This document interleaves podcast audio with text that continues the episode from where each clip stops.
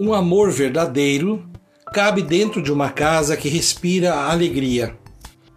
É comum ouvirmos alguém dizer que deseja adotar uma criança, causa nobre. O que precisamos refletir é sobre a força dessa intenção.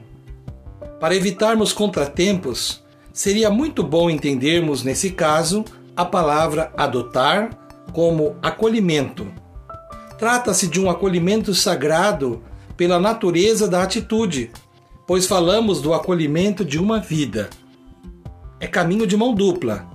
Crianças e pais se escolhem, pais querendo filhos e crianças querendo pais. Uma relação que se constrói com o tempo, sustentada no amor. Motivemos a adoção com postura, atitude, comprometimento e afeto. Disso tudo decorre o acolhimento da vida, seja ela vinda do ventre ou do coração. Cultivando a cultura de paz, um grande abraço.